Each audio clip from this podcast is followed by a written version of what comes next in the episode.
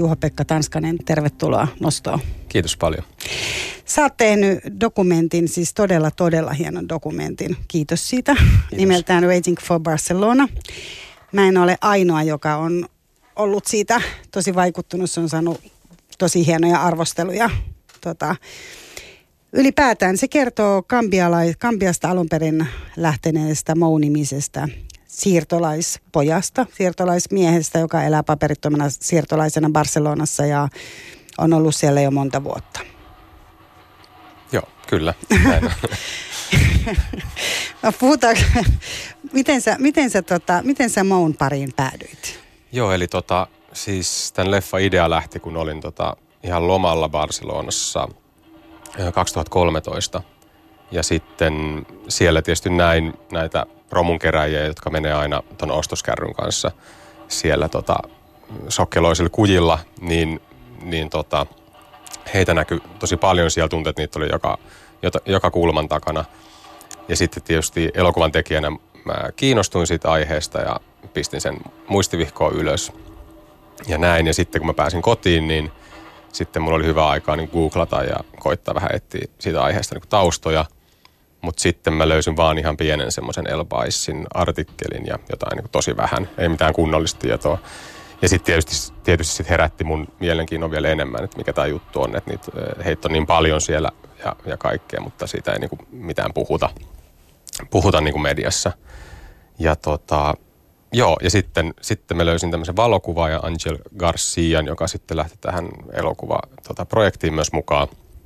Ja hän tunsi muutaman keräjän ja osan niin kuin tästä yhteisöstä, ja sitten hänen kauttaan me sitten päästiin sinne tapaamaan tämmöistä Ibrahima-nimistä tyyppiä, ja sitten hänen kauttaan me sitten löydettiin Mou.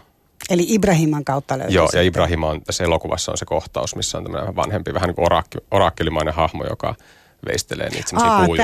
Tämä mahtava, kenen luona tämä Mou kävi sitten niin kuin avaamassa sydäntään. Joo, okay, kyllä. Joo. Hän oli niin kuin se ensimmäinen kontakti ja sitten hänen kauttaan. Ja sitten tietysti se, että se on tosi niin kuin sulkeutunut yhteisö ja sillä lailla, että sinnehän ei voi mennä niin kuin noin vaan, että esimerkiksi me ei oltaisi voitu mennä kadulla vaan kysyä, että hei, mikä meininki, että se olisi ollut tosi vaikeaa. Että sitten tämän Ibrahiman kautta, joka sitten tykkäsi meistä, niin sitten hänen kauttaan me päästiin sitten niin kuin kyselemään, että ketä täällä niin kuin voisi olla sellaisia tyyppejä, jotka haluaisi tähän elokuvaan tulla. Vielä ennen kuin mennään sinne Mouhun ja Barcelonaan, niin mennään sen verran suhun, että sä oot tosiaan aika nuori dokumenttiohjaaja.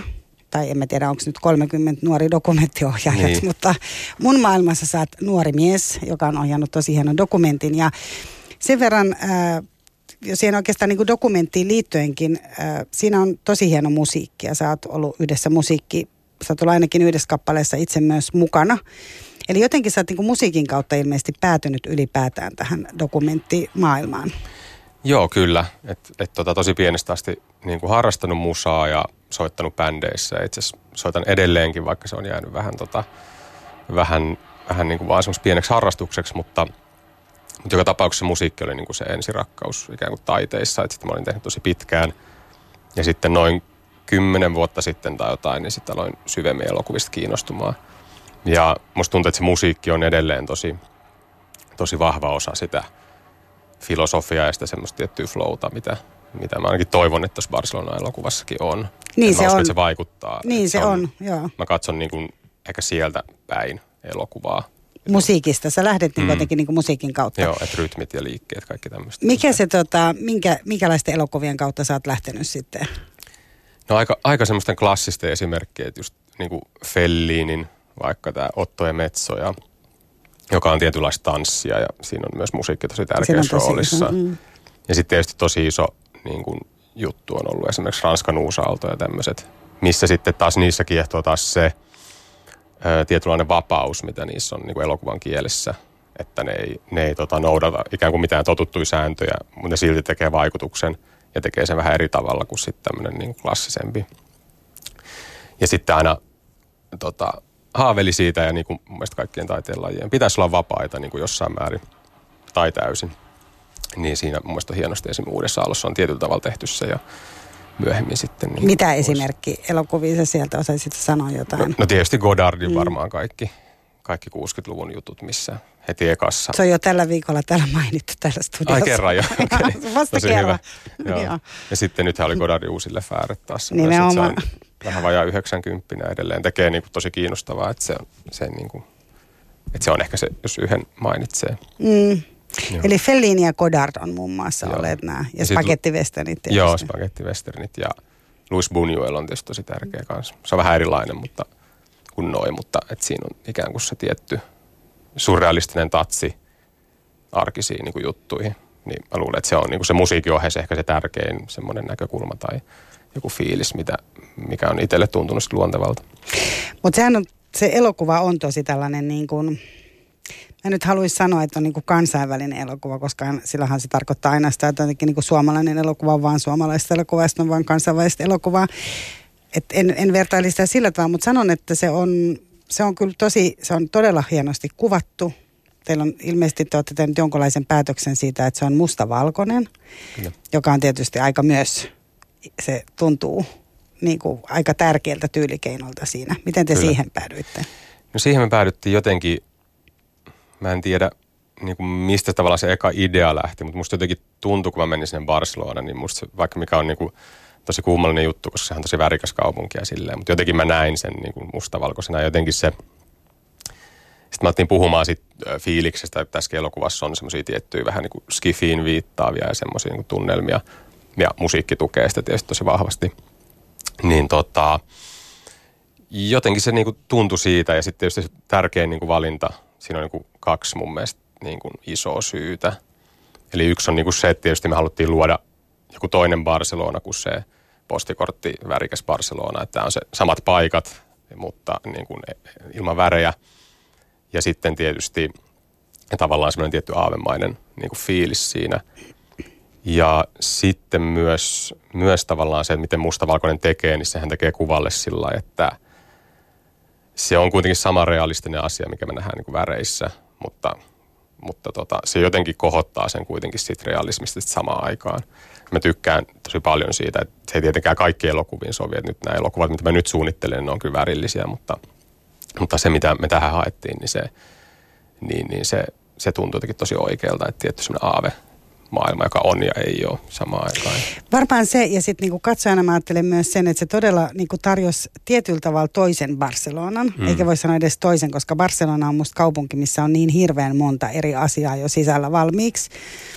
Mutta se tarjosi jotenkin niinku vielä jonkun sellaisen, että kun näki aika niitä niinku tuttuja katuja ja tuttuja kohtia, niin siitä huolimatta se oli jotenkin niinku itsellekin vähän uusi, vaikka on siellä ollut todella monta kertaa ja miettinyt hirveän paljon niinku samoja asioita, mihin te siinä niinku tartuitte, niin siitä huolimatta se tarjosi jonkun ihan niinku uuden maailman, että se oli silläkin tavalla tosi toimiva.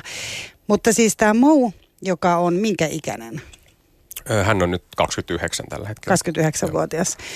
Eli Moun tarina on siis se, että Mou on tullut sinne aikoinaan toiveena tietysti parempi maailma. Hänellä on ilmeisesti tämä Ibrahima. Niin onko hän kans Gambiasta? Hän on Senegalista, mutta sitten Gambia on niin kuin, keskellä Senegalia semmoinen tosi ohut maa. Että ne on semmoisia ikään kuin veljeskansoja, tai näin ei ole ymmärtänyt, niin on sanonut, että, ja puhuu samaa kieltä myös. Niin kuin paljon ja näin. Ja Ibrahima on kans sieltä.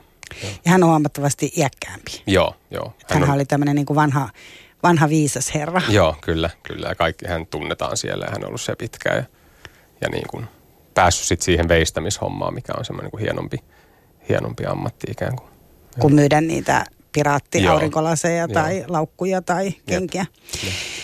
Mutta siis Mou on tullut sinne silloin aikoinaan, ja kerro sä oikeastaan, kun sä tämän Moun tarinan paremmin tiedät kuin minä. Joo, eli Mou on siis tullut, hän siis lähti 13-14-vuotiaana kotoa, ja sitten hän oli tosi pitkään siis Afrikassa eri maissa, niin kuin pyöri siellä, ja niin kuin keräsi rahaa ja koitti siellä selviytyä, että hänellä on semmoinen tosi rankka tausta just siellä kotoa, missä on just nälkää ja kurjuutta ja kaikkea tämmöistä tosi vahvasti. Ja sitten hän päätti, että hän ei jää niin kuin sinne. Hänen isä oli kuollut ja äiti oli edelleen elossa. Ja paljon lapsia tietysti. Joo. Ja sitten hän päätti, että hän ei niin kuin jäädä. Ja sitten hän lähti kiertämään Afrikkaa. Ja sitten tuli Kanarian saarille sitten vähän myöhemmin, mihin tosi moni tulee. Ja oli siellä hetken töissä ja sitten hän meni Barcelonaan. Ja siellä Barcelonassa hän on ollut se 10 vuotta suurin piirtein. Tai silloin kun aloittiin kuvaa 10 vuotta, nyt yli 10 vuotta. Ja sitten siinähän käy aluksi niin, että saat tavallaan, ja tulee nuorena vielä, saat sen työluvan ja tämmöisiä niin kuin väliaikaisia. Niin alaikäisenä. Sitten, alaikäisenä, joo. Ja mutta sitten hän joutui niin tiettyihin vaikeuksiin ja tuli näitä kaikkia muita asioita, mitä sitten elokuvassa on. Että se elokuva keskittyy enemmän siihen Barcelona-kauteen just. Mm. Onko hän ollut niin kuin, hän oli yksin ja alun perin kun hän tuli sinne sitten alaikäisenä yksin sieltä ensiksi Kanarian saarilla ja sitten sinne joo. Ihan itsekseen. Joo, kyllä. Et siinäkin on tietysti on kaikki nämä venematkat ja kaikki nämä, mistä puhutaan tosi paljon. Niin on siellä ja sielläkin on niin kuin paljon kaiken näköistä, mutta sitten me haluttiin rajata, koska sitten tuntuu että tavallaan tässä koko Moun niin kuin, ja miettii, että hän on vaan just 29-vuotias, niin tuosta saisi niin 10-osaisen jonkun sarjan siitä koko kaarista, niin kuin mitä silloin on ollut. Mm. Eli nyt siis käytännössä Mou on asunut siellä, hän ei ole oikeastaan niin kuin kerroit, on joutunut poliisien kanssa tekemisiin, se käy siinä elokuvassakin ilmi, että haluatko kertoa, miksi hän on joutunut? Joo. Eli sitten siinä hänelle kävi niin, että hän ajautui vähän niin kuin väärin porukoihin ja päätyi sitten diilaa pilveä ja tämmöistä hommaa tekee siellä. Sitten hän joutui vankilaan 4 vuodeksi ja sen jälkeen sitten vapautunut sieltä. Ja sitten siinä on just se, että joskus tulee niin kuin rikosmerkintöjä tai syyllistyt niin kuin rikkomukseen tai rikokseen, niin sitten se venyy myös se aika, että sun pitää odottaa, että ne rikokset mitätöidään. Ennen kuin sä voit edes hakea sitä työlupaa ja sitä maassaololupaa itse asiassa. Jep. Ja mulla on siis sellainen tilanne, kun tämä elokuva alkaa, niin hänellä on tavallaan aika sellainen niin kuin toiveikas kuitenkin, että hän kerää sitä romua, hän ei ole sitä niin kuin top-mantaporukkaa, eli ei myy niitä aurinkolaseja sun muita, joka on niin kuin erittäin huonossa asemassa selvästikin siellä näiden siirtolaisten keskuudessa. Eli tavallaan niin kuin tämä romumetallin kerääminen on siinä mielessä niin kuin parempi asia kuin myydä turisteille sitä. Kyllä joo, eli tässä elokuvassa on just se ikään kuin B-tarina, mitä me seurataan, niin on näistä topmantamyyjistä, eli näistä katu niin kuin rihkamamyyjistä, mitä nähdään paljon Etelä-Euroopan tämmöisissä isoissa turistipaikoissa, ja sitten se on laitonta, eli sitten siinä joutuu josta poliisiin pakoon ja muuta. Ja mekin jouduttiin pari kertaa puhutteluun poliisien kanssa siellä, kun kuvattiin niitä. Koska he toivonut, että kuvaatte sitä. Joo. Että he käy pidättämässä heitä monta kertaa päivässä, vie heitä sitten sinne poliisilaitokselle ja heitähän hakataan. Kyllä, joo. Että siitä on paljon ollut puhetta. Joo, kyllä, että siellä on paljon pahoinpitelyä ja muuta tämmöistä niin kuin meneillään. Että se on tosi raaka meininki ja sitten kuitenkin myös se, että he on myös yksityisyrittäjiä. Että he ostaa sen tuotteen, mikä se voi olla, riippuu vähän mitä he myy, mutta kuitenkin jotain 10 euroa ainakin se niin kuin ostoarvo. Ja sitten niin kuin useimmiten, mitä heille tehdään, niin on se, että takavarikoidaan ne tuotteet. Ja sitten tietysti, että saada kasaan, niin kuin sanotaan 50 tai 100 siihen, että saat uuden setin, jotta sä voit myydä. Niin on tosi vaikeeta. Ja sitten he lainaa just toisiltaan ja niin, rahaa ja sitten maksaa takaskussaan myytyä ja tälleen. Että siinä on tosi... Se on niin kuin tämmöistä riskiyrittämistä tai sillä lailla, että siinä on tosi isot riskit just, että joutuu olemaan paljon muille velkaa ja kaikkea tämmöistä. Mm. Tämäkin on mielenkiintoista, koska sitä aina perustellaan sillä tavalla, että kun sä meet ostamaan, jos sä oot Espanjassa tai Italiassa esimerkiksi, sä sit käyt ostamassa näistä Italiassa nyt kutsutaan vuukumpraksi, niin kuin tämä kutsuttiin ainakin aikoinaan, niin oli paljon just, oli myös tämmöistä niin kuin sytyttimiä, stendareitten myymistä ynnä muuta, mutta sielläkin on nyt siis paljon ihan näitä samoja tuotteita. Nehän ne kiertää niissä, mitkä on ne laukut ja aurinkolasit ja kengät ja muut, mitä sitten turistit tosi innoissaan myös ostavat. Ja sitten kun siinä käydään aina tämä tinkimiskuvio, niin siinähän on aina jotenkin sitä perustellaan myös tosi paljon sillä, että älä vaan osta noilta, koska siellä on joku rikollisjärjestö taustalla. Että siellä on aina joku niin kuin mafia, joka sitten loppupeleissä niin kuin saa ne rahat. Mutta ilmeisesti siitä ei ole kysymys. Tuossa dokkarissakin kävi ilmi, että he käy ostamassa jostain niin kuin, tiedätkö, kiinalaisten euron kaupoista niitä tuotteita ja myyvät sitten. Joo, kyllä. Eli se on just näin, että he on he on ostaa itse sen. Ja sitten siellä on ne tietyt, just jotkut myy aurinkolaseja ja sitten magneetteja ja kaikkea tämmöistä, puukoreja. Hajuvesiä ja kaikkea tämmöistä. Ja kengät on yksi suosittu kanssa. Ja sitten eli se idea on, tai kyse on siitä just, että se Barcelonassa on tietty semmoinen teollisuusalue, mikä on täynnä tämmöisiä isoja kiinalaisia kauppoja, mitkä on täynnä näitä kopiotuotteita. Ja sinne voi siis kuka vaan mennä ostamaan, ne ei ole mitenkään. Me käytiin siellä kuvaamassa myös, me kyllä leikattiin sitten ne itse kuvat pois, että siinä mainitaan se kyllä, että he käy ostaa. Mutta siis samoista kaupoista ostaa nämä kaikki lailliset kojut, jotka on siellä Ramblalla ja muuta. Niin, eli periaatteessa eli nämä niinku, kun siellä on näitä kioskeja, missä ihmiset myy kanssa niinku kaikenlaista, niin mutta siis periaatteessa siinä on se, että jos sä oot hyvä kauppamies, sä oot ostanut vaikka 5 sieltä jotkut aurinkolasit ja sitten sä myyt ne 20 turistille, niin sä voit saada siitä se 15 euroa voittoa tai sitten niin vähän puheisempi naapurimyyjä ei saa niitä välttämättä edes sillä niin 5 myytyä. Jep. Siinä on niin tavallaan, ja heitä on ihan hirveä määrä kaikkialla. On. Se kilpailu on tosi kovaa ja koko ajan on tietysti ollut enemmänkin ja sitten siellä on myös vaikeutunut se tilanne siitä, kun me käytiin siellä ekaa kertaa, jolloin, ja siinä elokuvassa alussakin on niin, että he pystyvät siellä Ramblan myymään kuitenkin niin kuin suht ok, mutta sitten myös tämän kuvausjakson aikana niin se kiristyi se poliisiote siitä, ja mä en ole nyt käynyt siellä itse vähän aikaa, mutta viimeksi kun kävin, niin Ramblalla oli tietyn välimatkojen niin kuin välein oli poliiseista partioimassa ihan vain just sitä varten, että ne myyjät ei tule sinne Ramblalle. Mutta sitten siellä oli ihan hirveän voimakas tämmöinen paikallisten aloittama yhdistys, kokoon pistämä yhdistys, missä oli siis näitä siirtolaisia varten. Et ensinnäkin on tämmöinen päiväkeskus, missä on lääkäreitä ja psykologeja, missä he voi käydä, koska he ei saa tosiaan mitään terveyspalveluita sieltä Espanjasta. Niin voivat käydä siellä, ja myös se, että siellä sitten he tekee paljon työtä sen eteen, että tavallaan heidän työn tuloksena esimerkiksi nämä myyjät ei tule aina hakatuksi siellä putkassa, vaan voivat vaan joutuvat pelkästään pidätetyksi, koska poliisit ei halua joutua lehtiin, eikö näin? Joo, kyllä. Just näin, että siinäkin me päästiin seuraamaan sitä, että tämä sindikado, minkä he perusti, eli tavallaan tämmöinen liitto, mikä on tietysti niin kuin ei ole laillinen, mutta he järjesti tämmöisen, missä he tavallaan just tulivat yhteen ja sitten sopivat myös semmoisia pelisääntöjä, että mennäänkö tiettyyn aikaan, tiettyyn paikkaan myymään. Ja on yrittänyt neuvotella just paikallisten viranomaisten kanssa, että miten se saataisiin silleen, että he voisivat myydä. Ja myöskin sitten jossain vaiheessa oli myös semmoista, että oli ikään kuin oli se Rebel Market, mikä on tässä elokuvassa esimerkiksi, että he oli ikään kuin sopinut poliisien kanssa, että he voivat 2 tuntia myydä siinä Ramblalla. Ja sitten siinä on niitä mielenosoituksia tämmöisiä. Mutta sitten tiettyyn kelloaikaan niin lähtee heti. Eli siinä on niin kuin jotain tämmöistä keskustelua on ollut.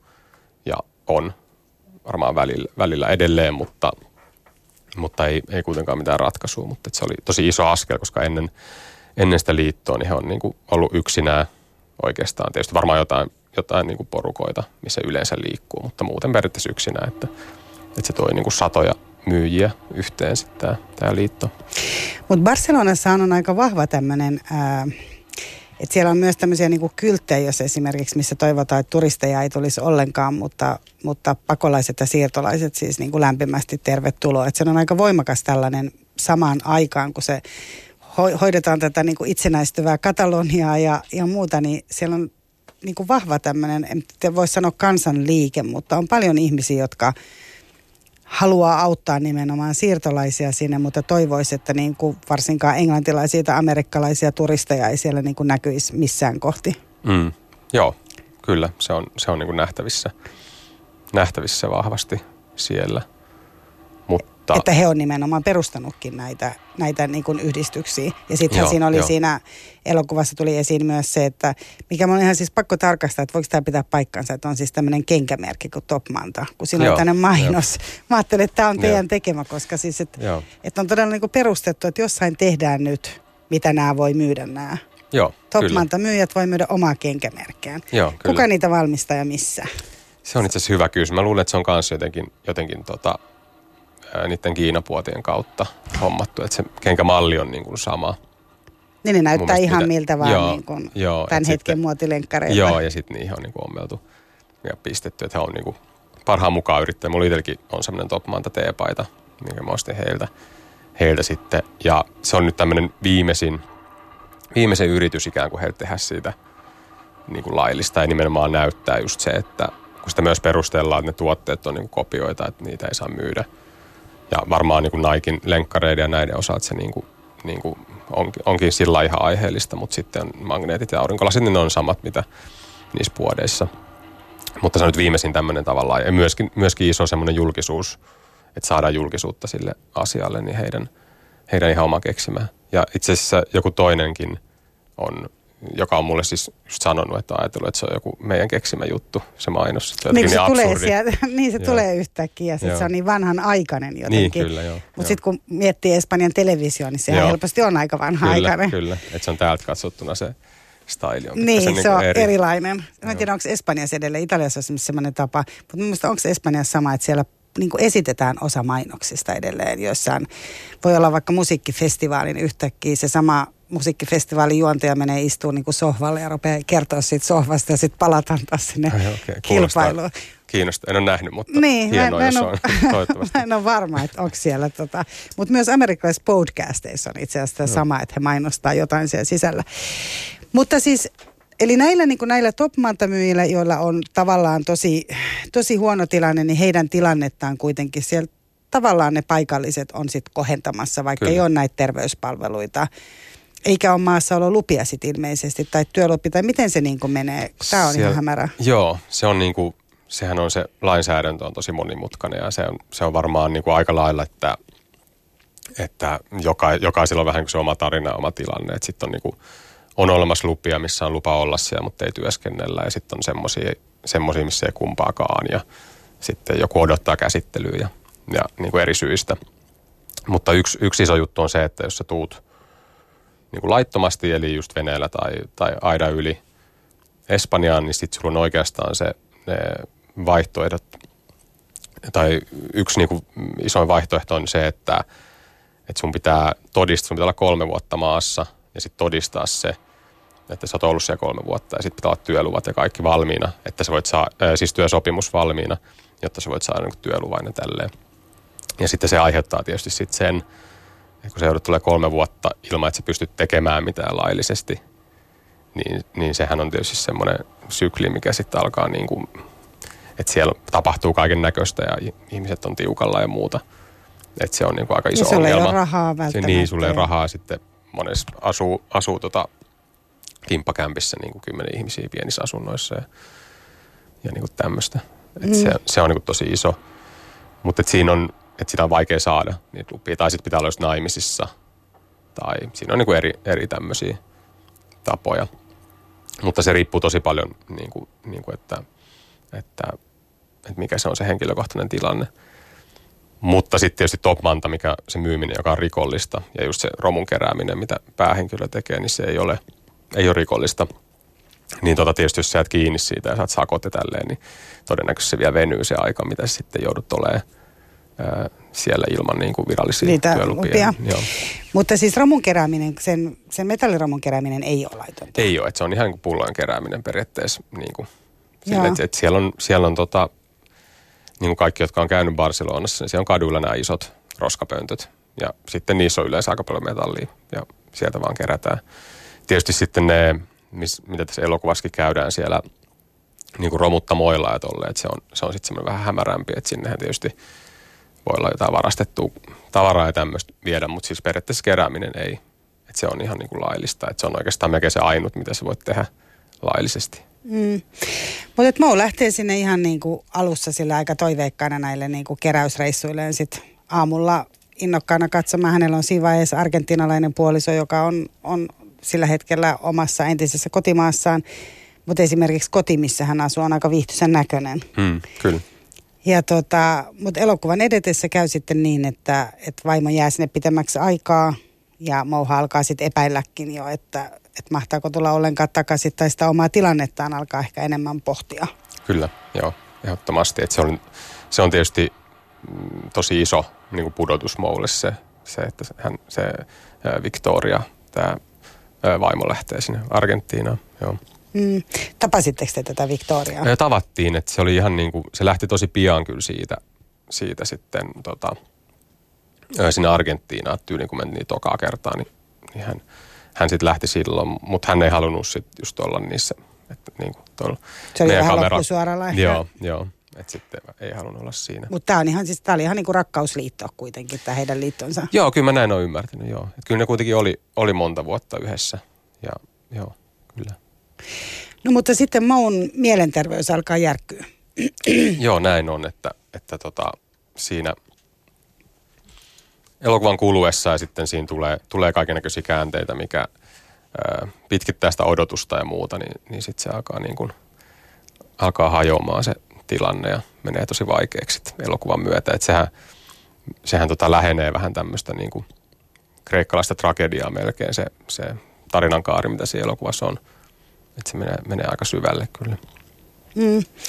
Miten Juho-Pekka Tanskanen, kun te niin kuin kuvasitte ja seurasitte tätä Mounua, voisi sanoa jopa niin kuin ehkä alamäkeä, eli kun se lähtee aluksi siitä kuitenkin semmoisesta niin kuin tietyllä tavalla iloisesta Barcelonasta, jopa Moun tapauksessa, jollain tavalla semmoista niin kuitenkin kauniisti sisustetusta, mitä sitä nyt oviaukosta näkee, mutta just se, että katsoja voi turvallisesti katsoa, että täällä on kuitenkin niin kuin tämmöinen koti, mihin palata ja mennä, on rakkautta ja niin kuin näin. Niin sitten se Moun tilanne alkaa huononemaan, niin miltä se niin kuin elokuvan tekijänä, onhan se niin kuin ohjaajana ja teillä niin kuin työryhmänä olla siinä ympärillä, tuliko teille tarvestroita niin kuin auttaa häntä tai tekee, koska... Joo, kyllähän siinä tulee ja sitten tietysti tähän dokumenttiin siihen syntyy tosi vahva suhde sitten tietysti niihin ihmisiin. Se on vietät tosi paljon niiden kanssa aikaa ja niin kuin tulee ystäviksi totta kai. Mutta sitten taas toisaalta, että siinä oli ehkä enemmän se, että me oltaisiin haluttu auttaa ja sillain, mutta siinä ei oikeastaan ollut kauheasti mitään, mitä me niin kuin voitaisiin tehdä semmoista niin kuin ratkaisevaa hänen puolestaan muuta kuin tehdä sitä elokuvaa. Ja myöhemmin Mou sitten onkin kiitellyt siitä, että sanoi, että toi hänelle myös se, että kuvattiin, niin toi tavallaan toivoo, että jotain niin kuin kiinnostaa. Ja tässä kohtaa aasinsiltana siihen, että tämä on ensimmäinen lajissaan myös Espanjassa tämä elokuva. Että siellä on tehty jotain pieniä uutisklippejä sitten silloin, kun se Top Manta-juttu esimerkiksi nousi enemmän joku vuosi sitten tosi isoksi aiheeksi siellä. Mutta siinä on just se, että siellä on niin paljon konflikteja ja muutenkin semmoista, se on niin sulkeutunut se keräjien ja myyjien yhteisö, että tavallaan että siinä on jopa ollut hyötyä siitä, että me ollaan Suomesta eikä Espanjasta. Että sitten myös niin kuin jotenkin se, että me tullaan niin kaukaa, niin sitten se on ollut niin kuin, mä uskon, että se on myös auttanut meitä pääsee siihen sisälle. Että sehän moni yrittänyt tehdä heistä dokumenttia, mutta ei ole onnistunut. Okei. Se on tavallaan liian lähellä ja silleen, että se niin kuin oli myös kiinnostava juttu. Ja sitten just Mou tosiaan niin kuin sanoi, että hän sai siitä kyllä toivoa tavallaan, että jotain just kiinnosti ja me kuvattiin ja niin kuin oltiin siinä mukana, mutta siinä ei oikeastaan niin paljon, mitä me oltaisiin voitu sen enempää. Ostaa tupakkaa tai niin, jotain siihen kiinnitti huomioon, että hän poltti esimerkiksi, kun hän poltti tupakkaa, niin joo. Hän ei käärinyt niitä niin kuin monet paikalliset tekee, eli sitä te varmaan hänelle kuitenkin tarjositte. Joo, kyllä, sitten syötiin yhdessä ja niin kuin tämmöistä niin, että sai tällaisia. Joo. Sano vielä, että kun sä sanot, että kun se on niin kuin liian lähelle monille, että kun rupeaa tekemään sellaista, niin se on varmaan niin kuin, se onkin varmaan se, että kun sä elät siellä, niin se on niin kuin, kun sä menet rannalle, niin sulla on ne drinkkien myyjät ja hieronnan myyjät ja niin kuin eri kulttuurit on niin kuin tarjoamassa erilaisia asioita, mitä sulle myydään. Sitten sä meet pienen ruokakauppaan, mikä on ehkä pakistanilaisten pyörittämä, sä meet ravintolaan, mikä on arabien pyörittämää, niin kuin tavallaan se, että paikallisellehan se varmasti on tosi semmoinen, että ne vaan on niin kuin siinä läsnä, että tässä nämä topmantatyypit on ja tässä on nyt nämä aasialaiset, jotka tarjoavat tätä ja tätä palvelua ja niin edespäin, jotka niin kuin näyttää kuitenkin kaikki aika yhtenäisiltä porukoilta, että ne on siellä niin kuin keskenään, mutta ei osana sitä kaupunkia. Onko tämä se sun kokemus myös? Kyllä joo, että just se ja sitten mitä me koitettiin se elokuvaankin saada, siinä on tiettyjä kohtauksia, missä on tämmöisen miljoonakaupungin, että miten asiat ikään kuin on samaan aikaan olemassa. Tai semmoinen tietty kaos. Et siinä on yksi kohta, missä on semmoinen karnevaali ja niin kuin tämmöinen Hare Krishna-kulkue. Niin kuin, nämä on siis kaksi eri. Et semmoinen dinosauruskarnevaali ja Hare Krishna-kulkue. Samaan aikaan Mou kaivaa roskista ja Topmantat myy ja sen niin kuin pulut hengailee, niussailee siellä. Niin kaikkea niin tämmöistä. Niin, että sitten koitettiin. Tai koitin just niin kuin sitä myös korostaa semmoisia kohtia, missä että siinä on se todellisuuden. Ja myöskin me käytettiin, mikä on myös ihan niin kuin ohjauksellinen valinta, että käytettiin myös hyödyksi niitä Barcelonan kliseitä, eli mahdollisimman paljon just ramblaa ja sitten siellä on se Sagrada Familia ja tämmöisiä, mitkä on niitä tosi ikonisia, mutta sitten se onkin jotain muuta kuin mitä me ollaan totuttu. Mutta rannassa te ette ollut, katseleet, siellähän on. Rannassa me ei oltu. Me käytiin siellä kuvaamassa kyllä, mutta sitten me ei. Sitä ei siihen niinku yhdistetty. Joo, se ei sitten jotenkin tullut siihen. No miten sitten tämä Moun tarina kun etenee, niin sitten tähän kuvaan tulee niin kuin... Olin jotenkin ottamassa tästä ehkä kliseisestä Barcelonasta kiinni, että on tämmöinen amerikkalainen turisti, kyllä, joka sitten kohtaa Moun ja syntyy uusi rakkaustarina. Joo, kyllä. Ja se on tosi niin kuin mielenkiintoinen ja muuttaa siellä elokuvassa myös sitä suuntaa. Mun nähdäkseni sitten ikään kuin muuttuu semmoinen rakkauselokuva sen jälkeen ehkä enemmän jopa kuin sitten tämmöinen niin kuin enemmän yhteiskunnallinen niin kuin seuranta. Niin, että se muuttuu rakkauselokuvaksi. Niin, ainakin mun nähdäkseni, joo. En tiedä, mitä mieltä katsoja. Mä luulen, että jokainen se varmaan voi ajatella omalla tavallaan, mutta sanotaan, että siinä tulee katsojalle semmoinen olo, että nyt että joku pitää Mousta huolta, joo, mikä tuntuu niin kuin kauhean hyvältä katsojana, kyllä, koska sitten todella tulee semmoinen olo, että hän on aika yksinäinen ja siinähän näkyy niin kuin tosi voimakkaasti se asunnon muutos, eli sitten ei olekaan enää sitä, kun ei tämä vaimo palaakaan sieltä, niin sitten ei ole sitä kaunista asuntoa, vaan sitten on just se, missä asutaan, niissä kimppakämpissä oletaan. Kyllä. Sellainen, missä ei ole mitään kaunista sisustusta ja on tosi ruma. Joo, kyllä. Rumat niin kuin rakennukset siellä taustalla. Niin, tai rumat jonkun mielestä ne ovat tosi kauniit, mutta ainakin se on erilainen. Mutta sitten se, mikä oli myös mielenkiintoista siinä, että tämä nainen, kenen kanssa Mouset alkoi olemaan yhdessä, niin jotenkin tuntui, että niin kuin... Että helposti siinäkin voisi tulla sellainen, että okei, no hakee niinku jännitystä tai just se, että rupeeko tämä nyt hoitamaan. Että Mouhan joutuu sitten siinä kuitenkin sairaalaan ja tulee niinku kaikenlaista semmoista niinku oikeasti tosi vakavia asioita. Että on minkälainen parisuuden vaan, niin on aika vaativia. Kyllä. Mutta jotenkin tuntuu, että niinku... Mä en osaa sanoa, mutta sitten tuli sanoa, että se oli tavallaan niinku ihan mielettömän tasa-arvoinen se niiden parisuhde. Että oli tämmöinen aika varakas amerikkalainen nainen. Ja sitten ihan köyhä niin kuin metalliromun kerääjä. Ja silti tuntuu, että he molemmat antaa toisille niin kuin tosi kyllä, paljon. Etkä siitä tuli just se niin kuin rakkauselokuva. Joo, tuntuu. Kyllä. Ja se on just näin, että se on tosi niin kuin, epätavanomainen se niin kuin yhdistelmä. Mutta se oli kyllä, niin kuin, tai on siis tosi niin kuin aitoa. Ja just se, miten he, ja miten Äli siis tämä uusi naisystävä niin kuin suhtautuu Moun taustaan ja siihen kaikkeen. Niin ja siihen sairastamiseen. Niin se oli tosi silleen, niin kuin, mitenkö sen sanoisi? Mä sanoisin kyynesti tasa-arvosta. Ja jotenkin silleen, että se ymmärtää se Moun taustan, joka on tosi niin kuin raju kuitenkin. Että se ymmärtää, että se tausta on kuitenkin aina siellä jossain niin kuin määrin. Sen kanssa voi elää, mutta se on kuitenkin aina siellä.